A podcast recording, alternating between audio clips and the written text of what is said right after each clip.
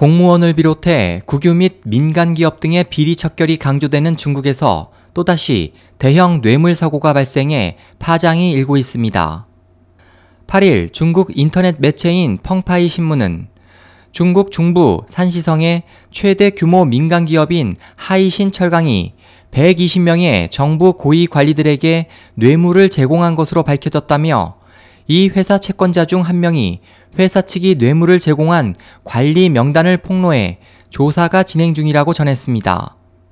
신문은 이 회사는 산시성에서 두 번째로 큰 철강 업체로 불경기로 인한 수요 부진으로 과잉 설비를 감당하지 못해 지난해 3월 생산을 중단했고 8개월 후인 11월에는 법원에 파산을 신청해 현재 채권자 회의가 진행되고 있다고 설명했습니다.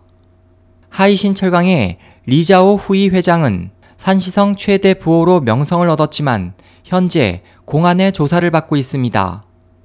공안은 채권자 집회에서 확인된 채권 총액이 233억 위안 약 4조 2천억 원으로 조사됐다며 이 회사 대주주 등의 자산 양도나 은닉 자산이 있는지 여부를 확인 중이라고 밝혔습니다.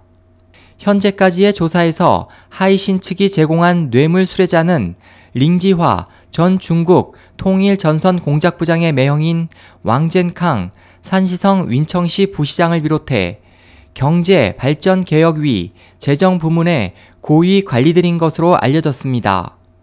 왕 전 부시장은 이미 오래전 공식 석상에서 모습을 감춰 공안의 조사를 받고 있다는 후문이 나돌고 있습니다. SOH 희망지성 국제방송 홍승일이었습니다.